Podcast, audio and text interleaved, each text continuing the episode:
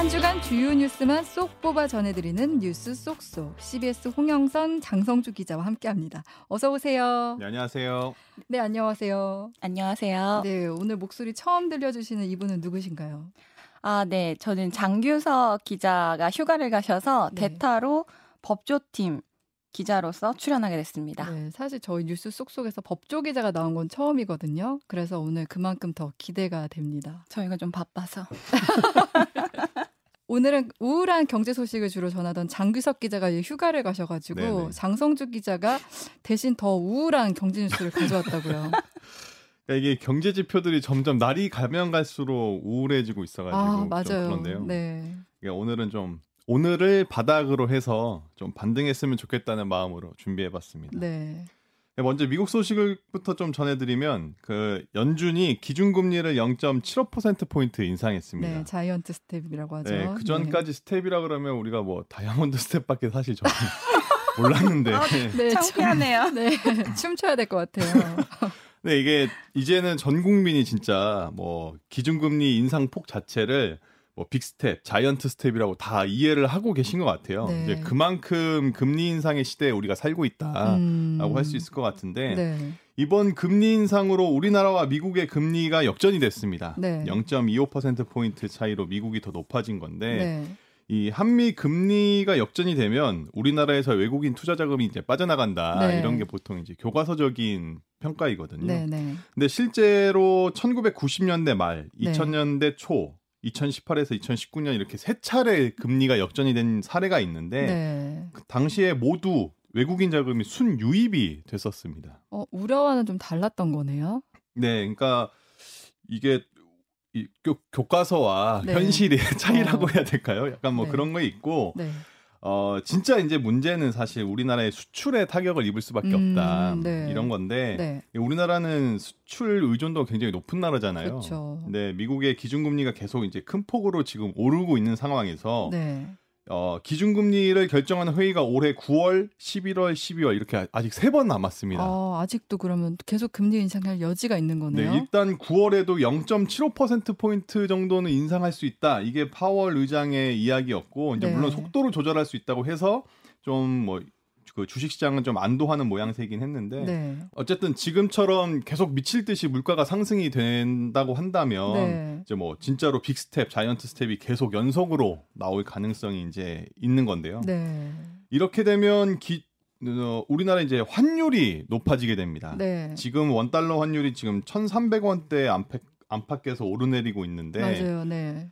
이 고환율은 안 그래도 높아지는 원자재 가격을 네. 우리가 이제 수입할 때 더 발목이 잡히게 되겠죠. 네. 환율이 높다는 건 우리가 더 값을 더 치르고 물건을 사본다는 네, 거잖아요. 네, 맞습니다. 맞습니다. 네. 그러니까 뭐 가격이 100원짜리라도 네. 130원을 주고 사와야 되는 그런 음, 상황인 건데 네.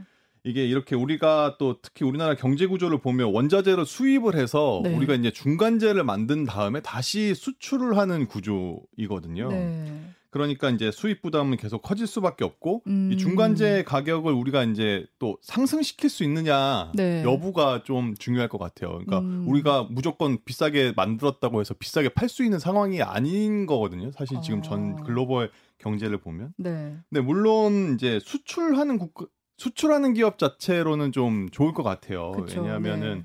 같은 물건이라도 천 원일 때보다 천 삼백 원에 받을 수 있기 때문에 음. 삼백 원의 영업이익이 더 발생하는 거거든요. 네. 근데 아까 말씀드렸다시피 무조건 우리가 비싸게 가격을 올려서 수출할 수 있을 것인가? 네. 이거는 전 세계 지금 경제가 좋지 않기 때문에 아. 그 가능성이 조금 어떨까 봐야 되는데 음. 지금 문제는 지금 미국 월가에서 보고 있는 그 기업 재고 수치가 계속 늘고 있다고 하더라고요. 우리나라의 기업 재고 수치요? 아, 전 세계적인 그 어떤 상품들의 아. 그 기- 재고 기업들이 네. 갖고 있는 재고 수치가 굉장히 높아지고 있는데 아, 네네. 이게 사실 기업 재고라고 하는 게 좋은 점 좋은 게 있고 나쁜 게 있거든요. 그러니까 음, 좋은 거는 네. 많이 팔리니까 그만큼 좀 쌓아놓고 어, 빨리 팔겠다는 네네네. 게 있고 음. 근데 문제는 지금은 이게 안 팔려서 창고에 쌓여 있는 악성 재고가 늘어나고 아. 있는 거라서 이 수치가 늘어난다고 아, 하더라고요. 지금 전 세계적으로 경기 침체 우려가 나오고 있다 네, 네, 보니까 이게 안. 팔린다 이 얘기네요. 네, 그러니까 요 그것도 문제인데 이미 우리나라 같은 경우는 수출에 먹구름이 낀 상태입니다. 올해 상반기 무역 수지가 103억 달러, 네. 약 13조 5천억 원 적자인데 네. 이게 상반기 기준으로 우리나라 역대 최대 그 적자 어, 폭이라고 하더라고요. 네. 근데 지금 미국 GDP도 지난 금요일 새벽에 발표가 됐는데 네네. 역성장이라고 하잖아요. 굉장히 안 좋았어요. 그리고 네. 이걸 갖고 기술적 경기 침체 이렇게 표현하는데 이게 무슨 뜻이에요? 그러니까 이게 아무래도 점점 방송 분위기가 안 좋아지고 있는데 침울하시네요. 정적이 흐르고 있는데 그러니까 미국의 2분기 GDP 국내 총생산이 어, 1년 전보다 0.9% 역상장 역성장했다 네. 이런 발표가 있었죠. 역성장이라는 게 마이너스 성장이잖아요. 네네네. 이게 1분기에 마이너스 5% 이어서 이제 두 분기 연속으로 마이너스 역성장을 한 건데 네. 이제 이렇게 두 분기 연속으로 마이너스 성장을 하게 되는 걸 기술적으로 여- 경기 침체라고 하거든요. 어. 그러니까 기술적이라는 표현을 붙이는 이유가 네. 아, 비영리 민간 연구 단체인 전미경제연구소가 공식적으로 경기 침체 여부를 발표를 하기 때문이에요. 음. 그러니까 여기가 발표를 해야 진짜로 경기 침체다 약간 이런 아, 거거든요. 약간 공식적인 이런 의미인가요? 네네. 이거를 공식화해서 정부에서도 받아들이고 있, 어, 는 상황인데 네네네. 그 전미경제연구소는 코로나 직격탄을 받았던 2020년 2월부터 4월까지 네. 역사상 가장 짧았지만 심각한 경기 침체가 있었다고 발표를 한 적이 있었어요 작년에. 네. 음. 네, 당시 GDP 성장률을 보면 1분기가 마이너스 5%, 2분기가 마이너스 31.4%였거든요. 오, 미국이 이때 무슨 일이 있었던 거예요? 코로나 때문에 아. 완전 침체가 됐을 때 상황이에요. 그래서 네, 네. 그때는 진짜 경기 침체다라고 발표를 했었는데 네. 이번에는 어떻게 보고 있는지 좀 네. 봐야 될 것 같은데 아무래도 뭐 일단은 미국의 정부 입장에서는 탄탄한 고용 지표를 근거로 음. 경기 침체가 아니다 네. 이렇게 설명을 하고 있거든요. 네. 지금 미국의 실업률 같은 경우는 3.6%로 뭐 사실상 완전 고용 상태라고 표현을 하고 있고 어. 또 상반기에 270만 개의 일자리가 만들어졌는데 네. 이게 2019년 한 해 동안 만들어진 일자리보다 더 많다. 음, 라고 해서- 일자리는 되게 괜찮은 상태네요. 그렇게 네. 긍정적으로 보고 있는데 네. 이게 문제는 지금 빅테크 기업들이 정리 해고 계획을 계속 발표를 하고 있는 상황이고 어, 그런 상황이라서 우리가 이 미국의 정부 발표를 그대로 좀 받아들여야 하는가 네. 하는 점에서는 아직 조금 의문이 남아 있습니다. 그렇기 때문에 우리가 수출 부진 우려가 단순히 우려가 아니라 현실이 될 수 있다라는 음. 가능성도 보이고 있습니다. 네. 우리나라 경제에선 반도체 비중이 굉장히 크잖아요. 네, 네. 미국 의회에서 반도체 법안이 처리됐고 네. 바이든 대통령이 이번 주에 최태원 SK그룹 회장과 그 화상으로 회의를 네. 하면서 네, 네. 어, SK그룹이 투자를 해준 데 대해서 네. 너무 감사하다. 그래서 네, 네, 활짝 네, 웃었잖아요. 원래는 만나려고 했는데 네. 코로나에 걸려서 어쩔 수 없이 화상으로 만나서 미안하다 뭐 이런 음. 이야기도 전했다고 하는데 근데 이렇게 봤을 때 반도체 산업 전망은 좋지 않을까 이렇게 보이긴 하는데. 그러니까 이게 뭐 이천의 특산품이 반도체다 이런 이야기 혹시 들어보셨는지 모르겠는데 이게 SK 하이닉스의 광고거든요. 네. SK 하이닉스가 이천에 그 반도체 공장이 있어서 그런 건데 네. 이천의 특산품 자체가 아니라 뭐 우리나라 전체 특산품이라고 해도 반도체는 네. 뭐 특별 무방할 것 같은데 어제 미국에서 그 반도체 법안이 통과를 했어요. 네. 지원 법안인데 이 내용을 조금 보면 그 미국 내에 있는 반도체 산업 육성에 520억 달러, 우리 돈으로 67.5조 원 정도를 투자하겠다. 어. 이런 내용인데 네. 근데 핵심은 이 반도체 육성법에 이면이 있습니다. 뒤에 어, 숨겨진 건데 뭔가요? 이 법에 따라서 이제 보조금을 받는 기업은 앞으로 네. 10년 동안 중국에 투자를 못 합니다. 아, 일종의 네. 족쇄네요, 이게. 네, 네. 최근에 미국이 보면은 IPEF 뭐 그것도 네. 그렇고 계속 뭔가 그 반중국 세력과 동맹을 계속 꾀하는 것 같아요. 네, 이게 우리나라 반도체 기업의 중국에 공장이 있는 비율, 그러니까 네. 중국에서 공, 중국 공장에서 생산하는 비중이 40% 정도 되고요. 어, 또 중국으로 수출하는 비중은 60%입니다. 우리나라에서 반도체 회사가 절반 이상이네요. 네, 그러니까 사실 이제 우리나라 반도체 산업에 중국 비중이 굉장히 크다라고 네. 볼 수가 있, 거든요 네. 그렇다 보니까 어 우리나라로서는 굉장히 어떻게 보면은 하나만 선택하는 것 자체가 음. 좀 어떻게 보면 양날의 검이 될 수 있는 상황인 건데 네. 이게 윤석열 정부 들어서 탈 중국화를 공식 선언했잖아요. 네. 그러니까 뭐 저 같은 일개 기자도 음. 이런 전략적 모호함의 중요성을 이렇게 이야기하고 있는데 네. 정부에서 진짜 아무 계산 없이 탈중국을 선언했을까? 음. 저는 뭐 그렇게 생각하고 싶지는 않습니다만 음. 음. 어쨌든 이 탈중국화를 선언한 것 자체가 네. 우리 스스로 우리 선택지를 줄여버리는 음. 어, 자충수라는 느낌이 든다라고 네. 볼수 있겠습니다. 음, 지금까지 경기 침체 국면에서 맞이한 탈중국화 우려까지 짚어봤고요. 이제 이제 홍영선 기자를 모신 이유가 있잖아요. 아 이제 전가요? 네. 기다렸습니다. 그 이번 주에 왜 국회 대정부 질문이 화제였어요. 왜냐하면 윤석열 정부 들어 첫 대정부 질문이었잖아요. 그렇죠. 예. 근데 특히 첫째 날 대정부 질문이 관심을 모은 게 네. 그 전현직 법무부 장관의 충돌 해가지고 기사 제목도 다 그렇게 났고 야마가 딱 뽑히잖아요. 네. 전 현직 장관 충돌.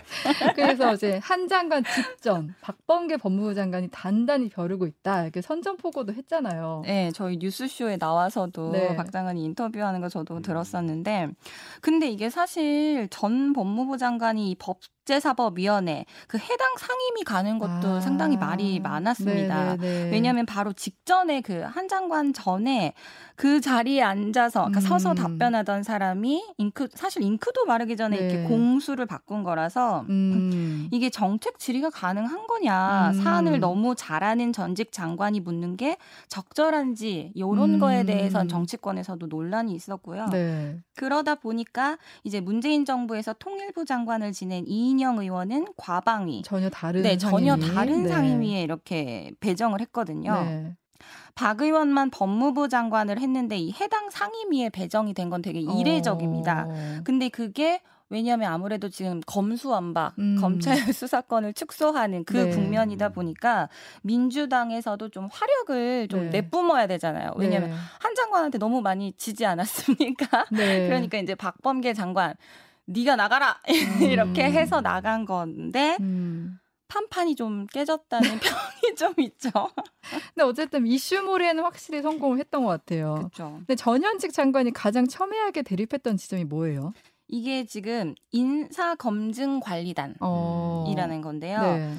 이게 원래는 그 대통령실 민정수석실에 있었는데 네. 이제 윤석열 대통령이 폐지를 한다고 하면서 그 공약이었잖아요. 네, 그러면서 이제 법무부 산하로 가게 되면서 이제 이게 논란이 붙었었죠. 음, 하필 법무부 산하냐 이거죠. 네, 네. 이때부터 그럼 왕, 왕장관 소위 말하는 네. 한동훈 장관 왕장관이라고 왜냐면 인사까지 할 수 있으니까 네. 이 논란이 본격화된 거죠. 아 그렇죠. 이제 법무부 산하에 인사검증 관리단을 만든다. 네. 이게 딱 처음 들었을 때는 저도 어떻게 생각이 들었냐면 왜냐하면 이게 각 부, 정부에는 각 부처들이 있잖아요. 근데 법무부도 사실 그 부처 중에 그죠. 하나인 네. 건데 음.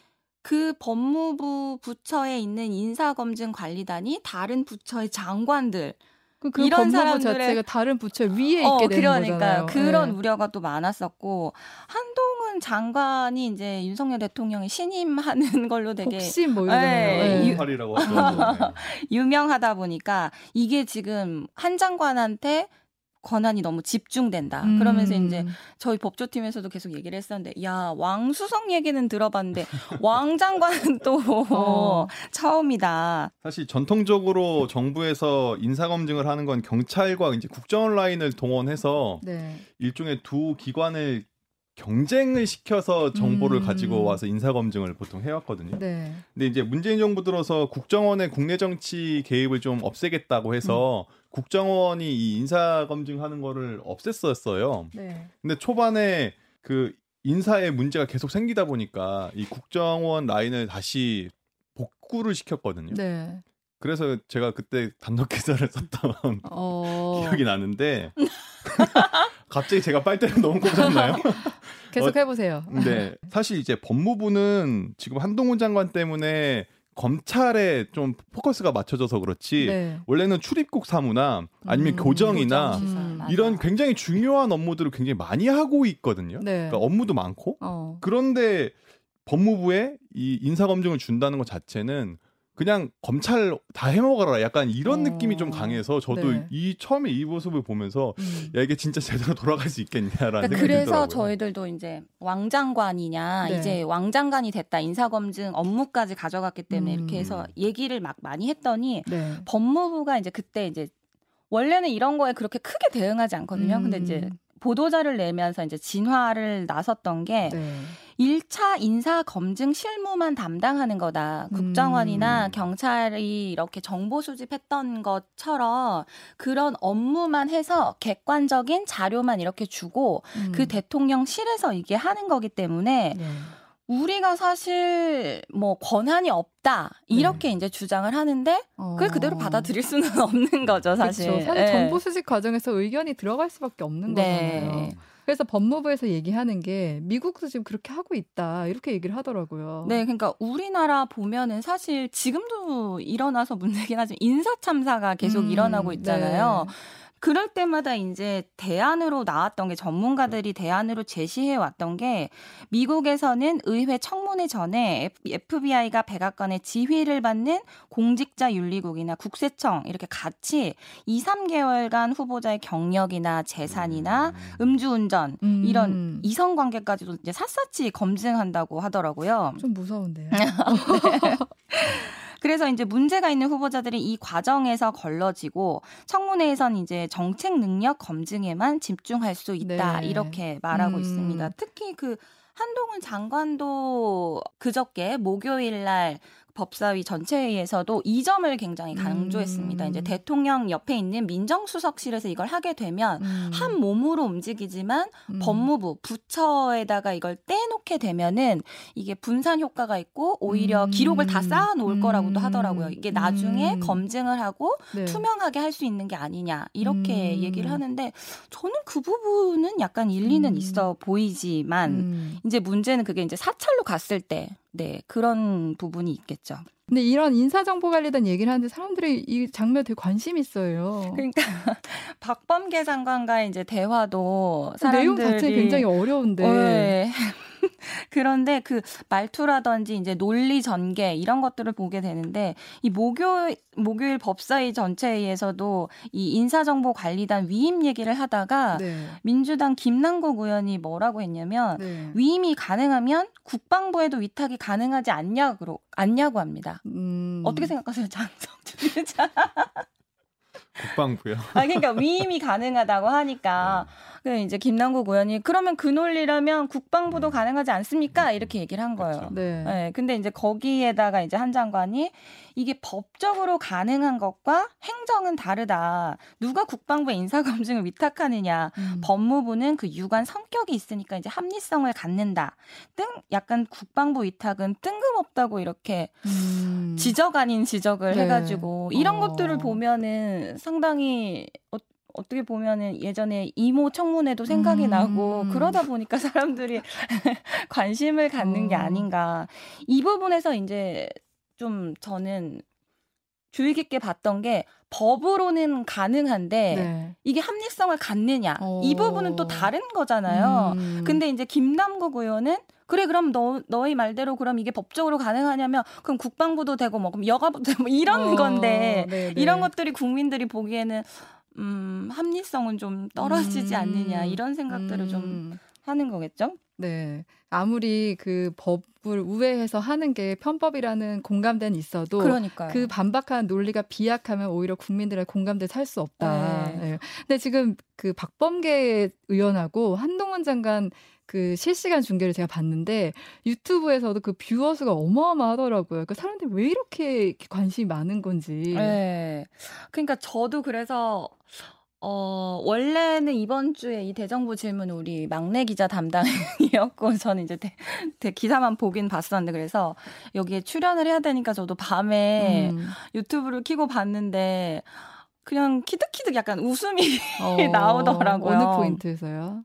사실 제가 봤을 때 한장 한동훈 장관의 답변은 되게 일반적인 법조인의 말투라고 음, 생각을 해요. 아, 그래요? 네. 어, 뭐, 장 기자도 그 법조인들이랑 계속 질답을 했으니까 알겠지만, 네. 뭐, 이를테면 고민정 의원과 한 장관의 그 질문과 답변 네. 과정도 굉장히 이슈가 됐었잖아요. 음. 이때 고민정 의원이 뭐라고 했냐면 유우성 씨 간첩 조작 사건에 연루된 이 이시원 공직기강 비서관 인선이 잘못됐다고 지적하고 싶어서 유우성 씨 사건 모르냐고 물어요. 네. 그러면 한 장관은 모른다고 해요. 그럼 이제 고 의원이 온 국민이 다 아는 사건을 어떻게 모른다고 이렇게 좀 약간 호통 아닌 호통을 치는데 음. 그럼 이제 한 장관이 사건을 담당했거나 제가 당한 사안이 아니라서 확실히 안다라고 할 수 없다고 이렇게 말을 하는데 아. 저도 처음에는 이 법조인들한테 이제 질문을 했을 때 이런 답변을 받아서 굉장히 처음엔 좀 황당했었거든요. 음. 근데 이게 전형적인 답변이에요. 어. 왜냐하면 검사들의 검사들의 경우는 이 사건에 담당 검사가 있고 담당 검사가 있고 네. 그 이름이 거의 역사적으로 계속 남는 거잖아요. 네. 왜냐하면 네. 언론인들이 그거를 가지고 책임을 묻기도 음. 하고 이렇기 때문에 그냥 쉽게 그냥 우리가 그냥 간단히 간첩 조작 사건 안다. 일반인들이 이렇게 안다고 할 정도로 말을 하지를 않더라고요. 음. 굉장히 신중 신중한 스타일인 건데 확실해야지 안다 이렇게 얘기한 타입이네요. 아니죠. 확실하게 알더라도 내가 사, 내가 뭐 담당한 사건이라거나 음. 책임지지 않 책임지지 않을 사건이라면은 안다고 하질 어. 않아요. 근데 그 태도가 일반인 입장에서는 조금 되게 생소하죠. 어, 조금 네, 그리고 네, 좀 네. 뭔가 예의 없어 보이기도 맞아, 하고. 맞아, 약간 네. 좀. 그러니까 이게 진짜 법조 저도 처음 가서 취재할 때 당황스러운. 느낀 게 정확하게 짚어내고 음. 더 이상 물러설 수 없는 어떤 논리를 만들어서 질문을 한다거나 네. 정말 그 몸 마음 속에 딱 생각해뒀던 그거를 탁 집어서 얘기를 안 하면 네. 선문답이 되더라고요. 음. 딴소리 하는 것 같고 거기서 막 맥락을 찾아야 되고 막 어.